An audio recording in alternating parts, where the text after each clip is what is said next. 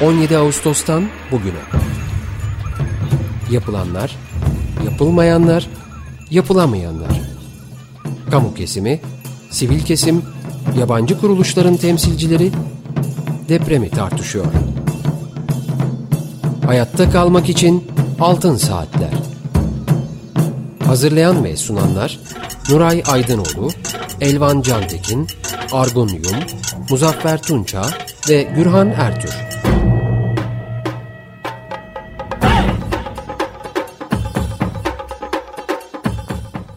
Radyo'dayız. Altın Saatler Deprem özel yayınının ikinci bölümündeyiz. Ve şu anda telefon hattımızda Gaziantep e, Kırkayak Kültür Derneği'nden Kemal Bural Tarlan arkadaşımız hattımızda. Kemal merhabalar.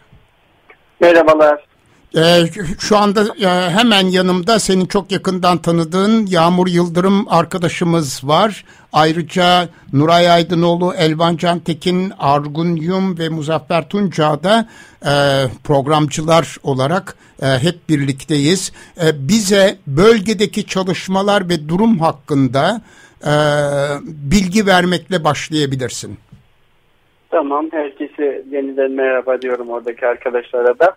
Yani e, bölgedeki çalışmalar derken e, Gaziantep, e, e, Adıyaman çünkü e, bir önceki gün e, Gaziantep ya e, şimdi temel olarak şöyle Gaziantep e, şehir merkezinde yaklaşık olarak 15-16 bina e, çöktü. Ama Gaziantep'in e, e, ya hasarlı binalar da mevcut. E, ama Antep'in aslında işte bu Amik Ovası dediğimiz yukarı Amik yani Pazarcık Maraş'tan başlayarak Antakya'ya kadar uzanan işte kuzeydeki e, 40 kilometre genişliğinde güneyde 100, 150 kilometreye kadar uzan e, genişleyen ve 200 kilometrelik bir alan e, bu asıl depremin etkili olduğu yer. Bununla birlikte işte Antep, Urfa e, ve Adıyaman gibi e, çeperdeki e, şehirlerde de e, hasarlar mevcut. E, Gaziantep'te şu anda e, Gaziantep merkezde başlarsak e, e, yani e, doğalgaz e, yavaş yavaş verilmeye başlandı. İnsanlar içeriye hala girmemiş durumdayız evlerimize. E, çoğunlukla arabalar ya da işte e, hasar hiç hasar görmemiş evlerin alt katlarında kalıyoruz. Ama e, dün değil evvelki gün e, Nurdağ ve İstahiye'ye gidip Nurdağ ve İstahiye'de e, e, durumla ilgili işte e, ihtiyaç analizleri yapmaya çalıştık biz kurumsal olarak. E, Nurdağ ve İslahiye'de ciddi yani Nurdağ tamamen yıkılmış durumda yaklaşık mültecilerle birlikte 70 bine yakın nüfusu olan bir ilçe Gaziantep'in e, e, orası neredeyse tahliye edilecekti. Muhtemelen tahliye edilmeye başlanmış durumda da çünkü bütün e, ilçe e, e, ve bütün binalar ya hasarlı ya çökmüş durumda. Islahiye'de de yine yüzde yetmişe yakın hasarlı ve çökmüş durumda e, bina var. E, ölü sayıları Gaziantep merkezden ziyade Gaziantep'teki hayatını kaybeden insanların büyük bir kısmı bu bölgedeki e, yani Nurdağ, Islahiye ilçeleri ve köylerindeki e, insanlar, e, vatandaşlarımız şey olarak e, buralarda gerçekten ciddi bir e, yani e, bir acil bir durum var. İnsanların e, evet yardımlar yapılıyor ama yardımların ihtiyacı olana e, gönderilmesi, ulaşması konusunda koordinasyonla ilgili ciddi sorunlar var bence.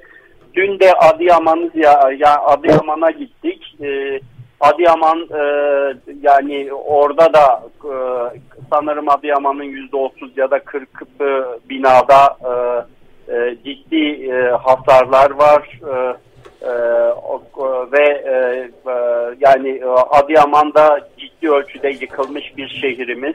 E, orada da yine koordinasyonla ilgili e, bazı sıkıntıların olduğunu düşünüyorum. Özellikle şöyle bir şey yani bir yere tırlarla getirip su e, indirilmiş ama işte arabayla giderken bazı insanlar sizin önünüzü kesip e, arabada su varsa bize su verin diyorlar ya da işte e, elbiseye ihtiyacı olan insanlar elbiseye ulaşamıyorlar ama sokaklarda bazı yerlerde yığınla e, yığılmış elbiseler e, var. E, gece e, insanlar e, yakmışlar o elbiseleri ısınmak için. Böyle bir koordinasyon eksikliği var e, şey açısından. Mevcut e, Antep ve Adıyaman açısından. Evet hemen e, Yağmur'un bir sorusu geliyor. Evet e, yani çok endişe verici durum. Biz de ilk günden beri sizinle konuşuyoruz. Açık gazetede de aktarmıştınız ilk günlerde. Bir de son dönemde böyle bir hani öfkenin e, göçmenlere yöneldiği de bir ortam söz konusu. Siz Kırkayak Kültür'de özellikle göçmenlerle birlikte çok uzun süreden beri çalışma yapıyorsunuz. Bölgenin dinamiklerine çok hakimsiniz. Özellikle hani senin özelinde Roma topluluğuyla da çalışmalar yapıyorsun çok uzun süreden beri. Antep'te şu an nasıl bir ortam var? Özellikle hani ilçelere de e, gidip oralarda bulunduğunuzu da biliyoruz. Hani e, göçmenler neler yaşıyorlar ya da göçmenlere karşı nasıl bir ortam var afet sonrasında sormak isteriz. Ya e, şimdi mülteciler bu bölgede yoğun olarak Suriyeli mülteciler var e, ve e, e, dün e, sosyal medyada yayılan bu işte mültecilerin tahliye edildiği, mültecilerin otobüslerle gönderildiğine dair dün ve evvelki gün e, ki medyadaki haberler üzerine ben de e, İslahiye ve Nurdağ'a gittim. Aynı zamanda Antep'te mültecilerin yoğun yaşadıkları mahalleleri zaten ilk günden beri e, ilk koordinasyondaki arkadaşlara da destek veriyorduk göç idaresinden. E, onlar da bana yönlendiriyorlardı. Mültecilerin sığındıkları camiler, parklara falan e, yoğun bir şekilde ziyaret ediyoruz e, ve ihtiyaç analizleri çıkartmaya çalışıyoruz.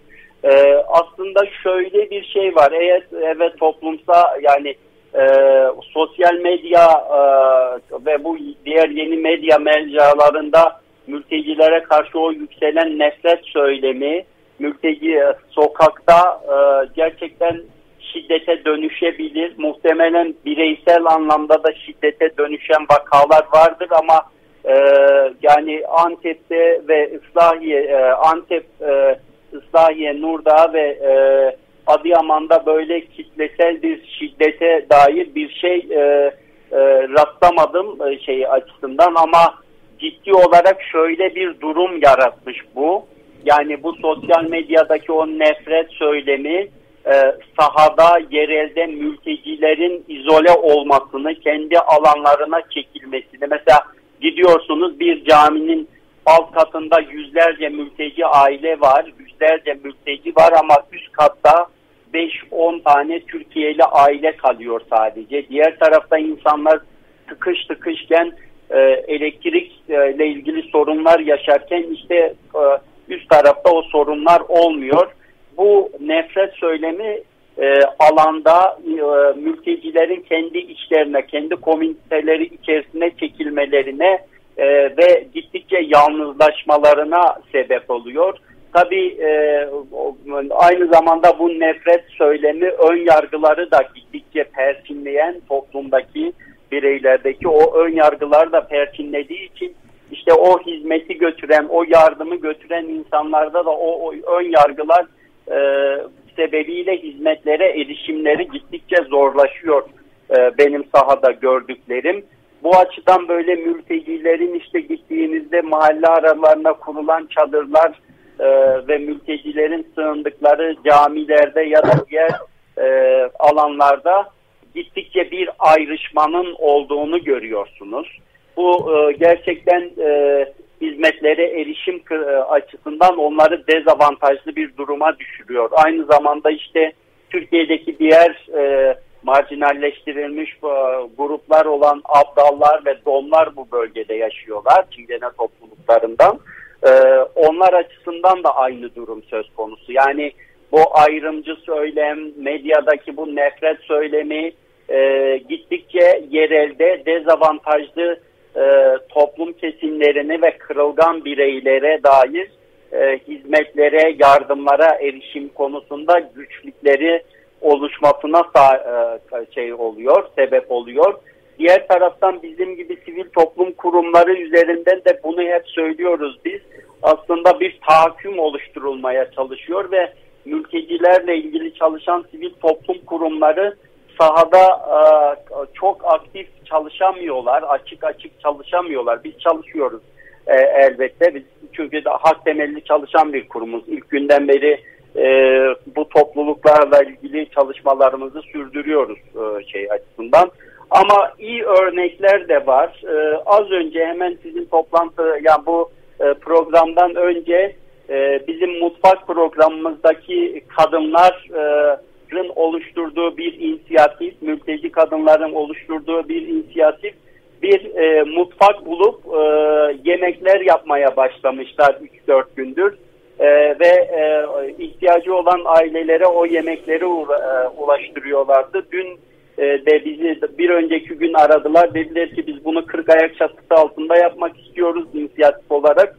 E, bugün onu konuşacağız. Yani e, Türkiye'li ve Suriyeli kadınların birlikte ürettikleri yemekleri ihtiyacı olan her Türkiye'li ve işte mülteci göçmen ailelere ulaştıracağız. Öyle bir sistem şu anda kuruyoruz. E, bu tür e, işler ve bu tür e, inisiyatifler de hızla oluşuyor. Bence dayanışma bizi güçlendirecek bu açıdan e, ve bu tür örneklerle güçleneceğiz. E, o açıdan durum mülteciler açısından bu. Evet Elvan? Evet, e, Türkiye'deki mültecilerin durumunu e, aşağı yukarı özetlediniz.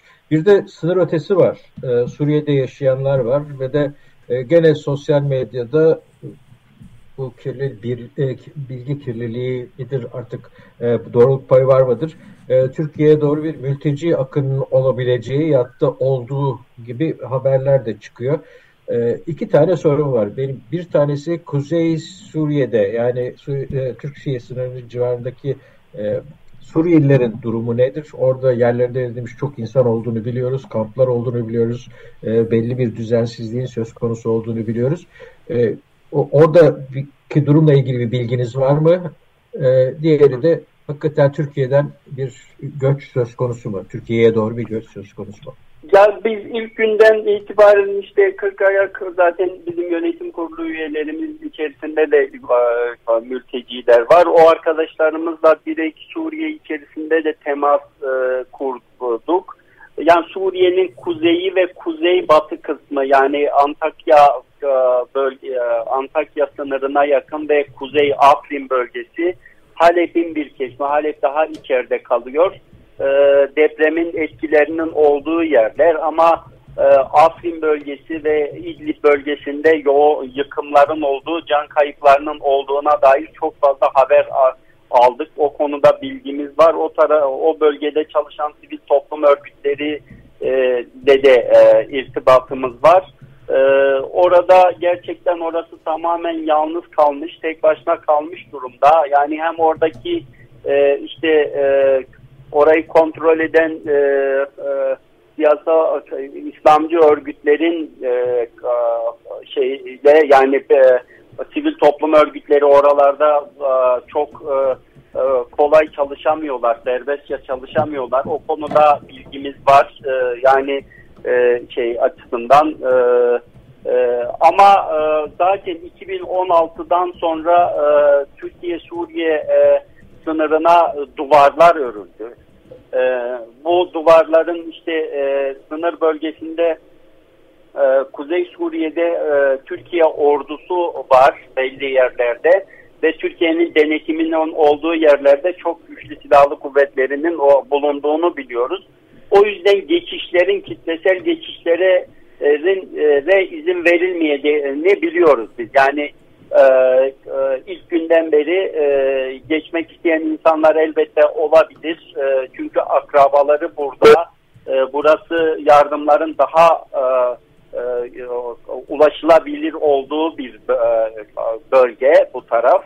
O yüzden insanlarda öyle bir istek var ama onların geçişlerinin e, geçişlerine izin verilmediğini ben e, biliyorum. Yani ee, elbette yine sınırın belli yerlerinde insan ticareti yapan o networkler, ağlar e, e, da geçişler oluyordur ama böyle kapıların açıldığı kitlesel geçişlerin olduğuna dair elimizde bir veri yok. E, göç idaresiyle de yani e, e, görüşmeler yapıyoruz. Az önce tekrar görüştük. Buna dair e, bir karar, bir şeyinin olmadığını söylüyorlar zaten.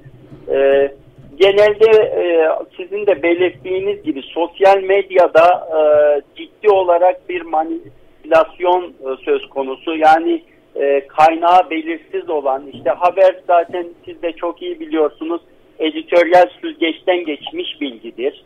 O yüzden e, öyle kişilerin duydukları ya da bireysel olarak e, a, a, olan olayları sanki mevcutta kitlesel olarak yapılıyor, alınmış kararlarmış gibi ne yazık ki sosyal medyada e, e, yazılıyor, e, söyleniyor. O yüzden gerçekten doğru bilgiye, toplumu doğru bilgilendirecek doğru bilgiye ihtiyaç var. Evet son evet. derece önemli bu söylediğin. Elvan'ın tekrar bir söyleyeceği var herhalde ama ben bir iki şeyi e, özetlemek istiyorum. Hatay ve çevresinde mültecilere yönelik şiddet uygulamalarına ilişkin bazı bilgilerimiz var ama bunlar medyada e, yayınlanmadığı için halen belki de yayınlandı ama ben görmedim. E, onlardan bahsedemiyoruz. Ayrıca bir başka gelişme olduğunu biliyoruz. Yine Hatay çevresinde Suriyelilerin Adana e, Belediyesi'nden e, gelen e, otobüslerle bilinmedik bir toplandıkları ve bilinmedik bir yere gönderildiklerine ilişkinde gözlemde bulunan insanların paylaştığı güvenilir bilgilerimiz var ama bunları önümüzdeki günlerde herhalde çok daha net söyleyebilecek durumda olacağız. O konuda hemen ben bir şey yapayım. Ee, onunla ilgili sosyal medyada yayılan bilgiler, özellikle bizim networklerimizde de e, yayılan bilgiler e, ve gelen haberlerle e, İslahiye'ye ben gittim. Dün de e, Göç İdaresi'yle bu konuyla ilgili bir görüşme yaptım.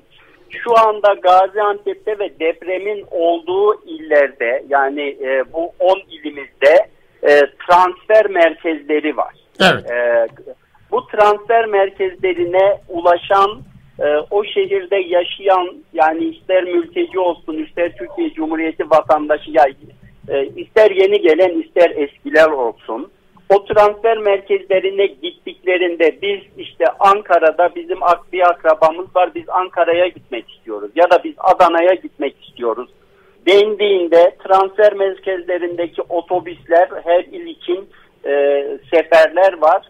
E, belediyeler e, yani bunu e, e, burada belediyeler yapıyor ya da hangi kurum şeyi yapıyorsa o şehirde insanlar o, o otobüslerle ücretsiz olarak o şehirlere gidebiliyorlar. E, yani e, insanların istediği şehirler dışına kimsenin gönderilmediği yetkililer tarafından bize söylendi e, şey olarak. Çünkü e, şöyle bir şey gerçekten e, şiddetli sarsıntıların olduğu hala e, işte e, e, artçı e, e, sarsıntıların olduğu e, bu bölgede insanlar burada kalmak istemiyorlar e, ve e, akrabalarının yanına gitmek istiyorlar. O açıdan e, e, mülteciler de gitmek isteyen mülteciler de o otobüslerle birlikte gidebiliyorlar bilginiz olsun. Çok teşekkürler. Elvan'ın bir sorusu var herhalde. E, esasında benim de sorum bununla bağlantılıydı. Yerinden edilmiş insanlar bunlar. E, e, bu ülkeye gelmişler. Şimdi oradan da bir şekilde yerlerinden edinme durumunda kalıyorlar. Bunların sorunlarıyla ilgilenen göç idaresinin şeylere hani neler yaptığı konusunda bilginiz var mı diye soracaktım. Anladığım kadarıyla bu transfer olayı gerçekleşiyor e, çeşitli şehirlere. E, peki e, bu noktada e, hemen soru geliyor.